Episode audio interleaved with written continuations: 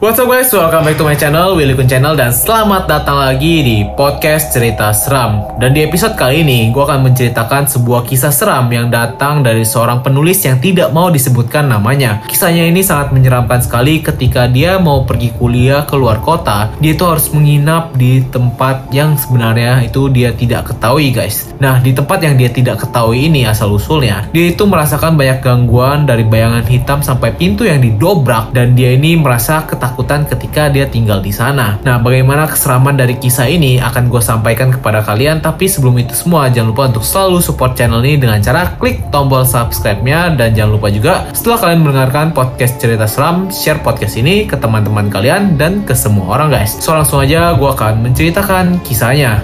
Let's go!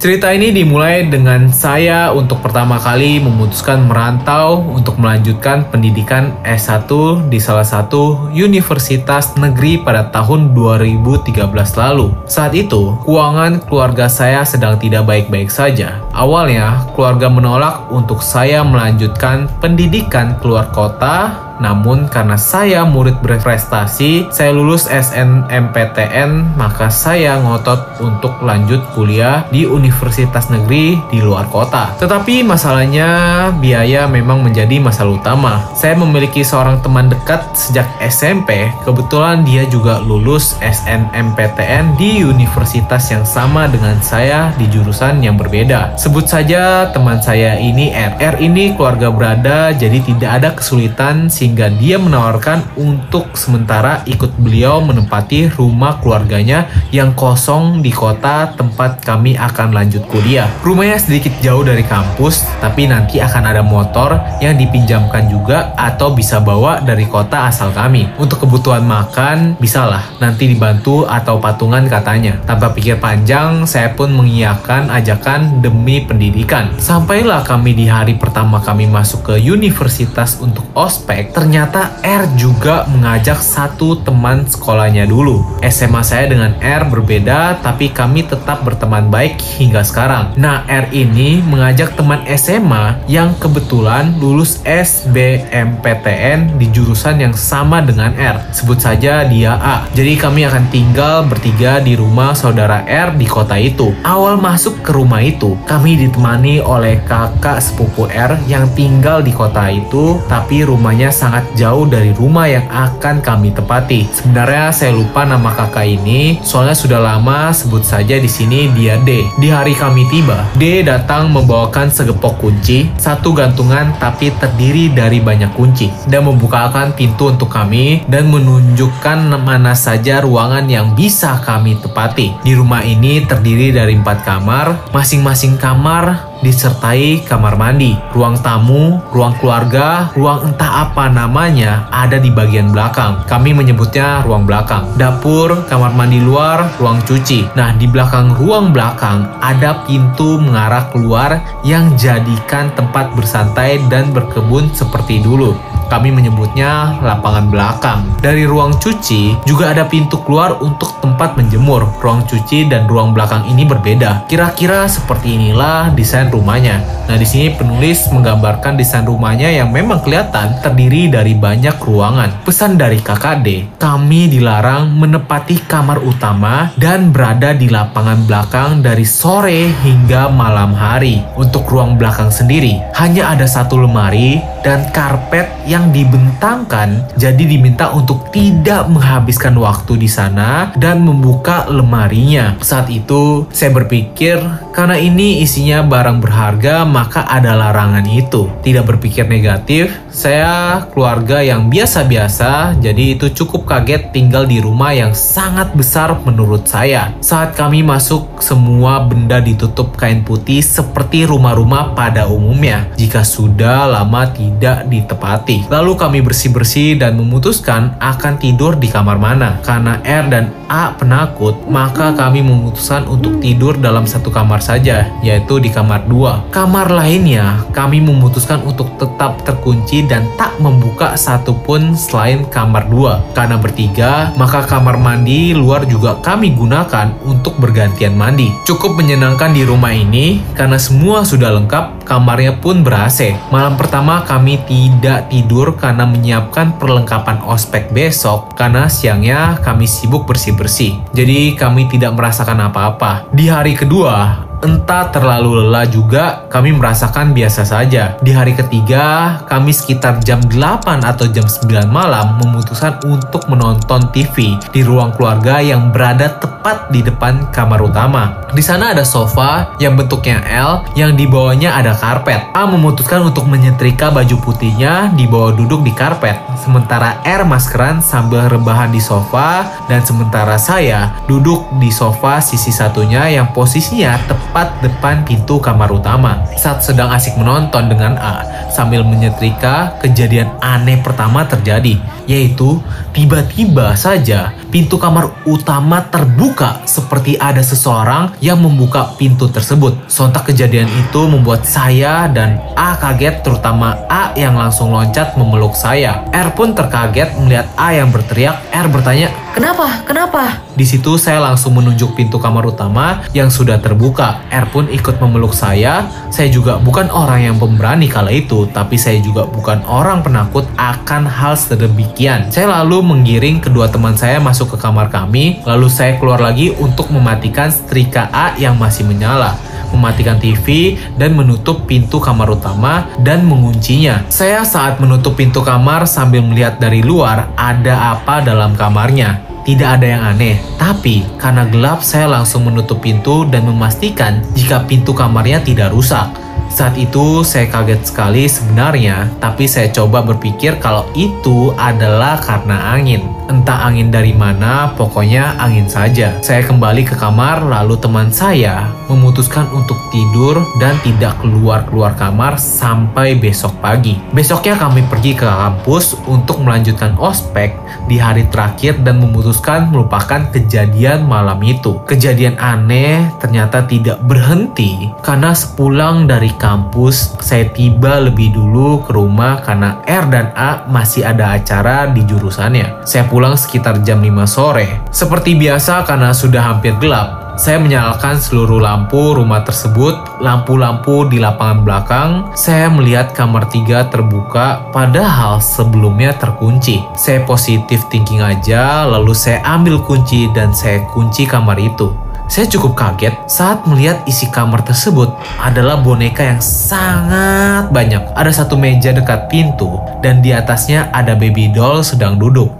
Saya tidak menyentuh apa pun, langsung saja menutup pintu dan mengunci pintu tersebut. Saya memutuskan untuk lanjut bersih-bersih dan sholat maghrib. Selepas maghrib, R dan A pulang. Mereka pun bersih-bersih dan kami segera siap-siap untuk pergi makan keluar sebelum keluar R mengecek pintu dan jendela bagian belakang sudah terkunci. Dan tiba-tiba R menanyakan ke saya di mana letak kunci yang segepok. Saya memberitahu dan menanyakan untuk apa. R pun menjawab bahwa ia ingin menutup pintu kamar yang terbuka. Menutup kamar belakang. Kamu habis buka, tadi lupa ditutup ya. Kamarnya serem. Aku lihat banyak bonekanya. Ada boneka bayi. Sontak, aku terkaget karena aku ingat betul sebelum mandi aku mengunci dengan baik kamar tersebut. A pun mengatakan jika pintu kamar tiga mungkin kurang baik. Kuncinya karena kemarin sore sebelum kejadian pintu kamar utama. Nah, pintu kamar tiga juga terbuka saat ia kembali dan ia juga menguncinya kembali. Padahal saat mengunci pintu tersebut sudah dipastikan jika pintu itu terkunci dengan baik. Tak ada yang longgar sama sekali. Ini satu kejadian yang terjadi dalam minggu pertama kami datang. Kejadian berlanjut setelah kami tinggal sedikit lebih lama di sana. Mulai dari tengah malam ada yang mengetuk pintu kaca kamar kami. Padahal kaca kamar kami langsung menuju garasi bukan keluar. Apa ada orang tengah malam yang masuk ke dalam garasi? Selanjutnya, saat R mandi di kamar mandi luar, ada yang mengetuk pintunya. Ia sudah mengingatkan dari dalam bahwa ada orang di dalam, tapi pintu terus saja diketok hingga R teriak sambil menyebut namaku dan A untuk jangan usil. Dia sedang keramas dan air mengalir sangat kecil, jadi butuh proses. Saat itu, dia berteriak-teriak berpapasan dengan aku yang masuk ke dapur mengambil minum. Lalu R keluar dengan posisi rambut basah dan berhanduk lalu berteriak denganku. Jangan gitu dong, kan lagi mandi nih. Aku kaget, R kenapa tiba-tiba saja marah padahal aku dan A ada di teras depan sambil makan siomay. R pun berganti baju dan mengatakan kalau pintu terus diketok dan pegangan pintunya terus diputar-putar. Ada yang berusaha masuk. Hal itu sudah cukup membuat A takut untuk tinggal di rumah itu lagi. Dan akhirnya A memutuskan untuk pindah kos dekat dengan kampus. Tersisa saya dan R di rumah itu. Nah puncaknya, kira-kira dua bulan kami tinggal di rumah itu. Setelah ditinggal A, hanya aku dan R yang tinggal dengan gangguan yang sama setiap hari, mulai dari piring yang berisik, sendok, bahkan saat sedang menonton TV, tiba-tiba air di wastafel dapur menyala sendiri. Lalu pernah ada satu malam R keluar kamar mengambil minum, belum terlalu larut sekitar jam 11 kira-kira. R melihat lemari ruang belakang bergetar seolah ada yang menggerakkan ditambah pintu lemari yang terbuka dan tertutup. R takut sekali kala itu dan setelah tinggal berdua kami memutuskan untuk masuk kamar jam 8. Keluar kamar tidak boleh sendiri tapi malam itu aku sudah tidur dan R masih mengerjakan tugas dan haus. Naas memang dia melihat kejadian yang mengerikan. Sebagian besar kejadian aneh itu dilihat oleh R. Ia sebenarnya sudah tak tahan tinggal di rumah itu tapi karena tak enak denganku yang tidak punya uang untuk kos dan itu rumah saudaranya. Tak mungkin dia meninggalkan aku sendirian. Puncaknya, satu malam saat itu aku berjanji dengan teman kelasku untuk bangun jam 3 untuk belajar bersama lewat telepon karena kami akan UTS paginya. Saat terbangun lebih awal, sekitar setengah tiga. Saat saya bangun, posisi setengah sadar, saya melihat seorang nenek berdiri seperti foto di atas. Namun terlihat adalah kaki nenek menghadap ke depan saya, tapi kepalanya menghadap membelakangi saya, jadi posisi wajahnya tidak terlihat jelas. Saya langsung menutup mata dan membukanya lagi, mencoba untuk menyadarkan diri apakah saya sedang bermimpi. Tapi ketika saya membuka mata saya lagi, saya masih melihat nenek tersebut di depan saya. Saya takut langsung menggulung diri dalam selimut sembari mengambil handphone. Saya menelepon teman saya, tapi tidak ada satupun yang mengangkat pada saat itu. Lalu saya baca doa sepanjang malam itu sampai azan subuh, dipastikan tubuh saya penuh keringat karena takut dan berada di bawah selimut. Saat azan, saya langsung mengambil mukena, lari ke masjid depan rumah, hingga hari terang baru berani pulang ke rumah itu untuk mengambil baju dan pergi ke kos teman saya. Saya memastikan kalau bahwa benar saya mencoba menelepon berkali-kali, sampai baterai HP saya tanpa saya sadari malam itu habis. Saat kejadian itu, R sedang tidur di kamar kos temannya. Awalnya dia bilang kalau mau mengerjakan tugas saja akan pulang jam 9 malam. Tapi ternyata tugasnya belum selesai jadi jam 11 malam dia mengabari kalau dia tidak pulang. Saat itu saya merasa tidak takut dan baik-baik saja. Nah walaupun rumah itu penuh gangguan, jadi saya memutuskan tidur di kamar sendirian. Naas malam itu saya menyaksikan dengan mata kepala saya sendiri makhluk penghuni rumah itu. Setelah kejadian itu, saya menceritakan ke R apa yang saya lihat malam itu, dan R pun memutuskan untuk pindah kos dekat kampus. Saya sementara menumpang di kos R sampai akhir semester, lalu baru memutuskan kos sendiri. Saat mengembalikan kunci ke Kak D, keluarganya mengatakan bahwa rumah itu memang telah lama tidak diisi kurang lebih selama 7 tahun. Sebelum ditinggalkan oleh saudaranya, teman saya tidak tahu apa yang terjadi karena tiba-tiba saudaranya ini pindah ke Jakarta. Itulah salah satu kejadian horor yang pernah saya alami. Kalau diingat, rasanya tidak percaya bahwa makhluk halus itu ada. Padahal saya ini bukan indigo yang bisa melihat apa-apa seperti itu. Nah, sekian cerita dari saya. Itulah cerita yang diceritakan oleh seorang yang tidak mau disebutkan namanya. Tapi dia ini telah melihat makhluk halus dan di rumah tersebut sampai sekarang juga menjadi rumah yang tidak bisa ditinggali lagi guys. Gimana menurut kalian ceritanya ini? Ada gak sih kalian yang mengalami kisah seperti ini juga? Kalau memang ada, jangan lupa untuk share cerita kalian langsung aja DM di Instagram gue di Willy Kun karena cerita kalian nanti akan gue ceritakan lagi untuk didengarkan bersama-sama guys. So itu dia konten hari ini guys. Thank you for watching this video guys. Dan jangan lupa juga untuk selalu support channel ini dengan cara klik tombol subscribe-nya aja karena subscribe itu gratis. Dan jangan lupa juga untuk share podcast cerita teman ke semua orang. Thank you guys for watching this video and see you guys in the next video.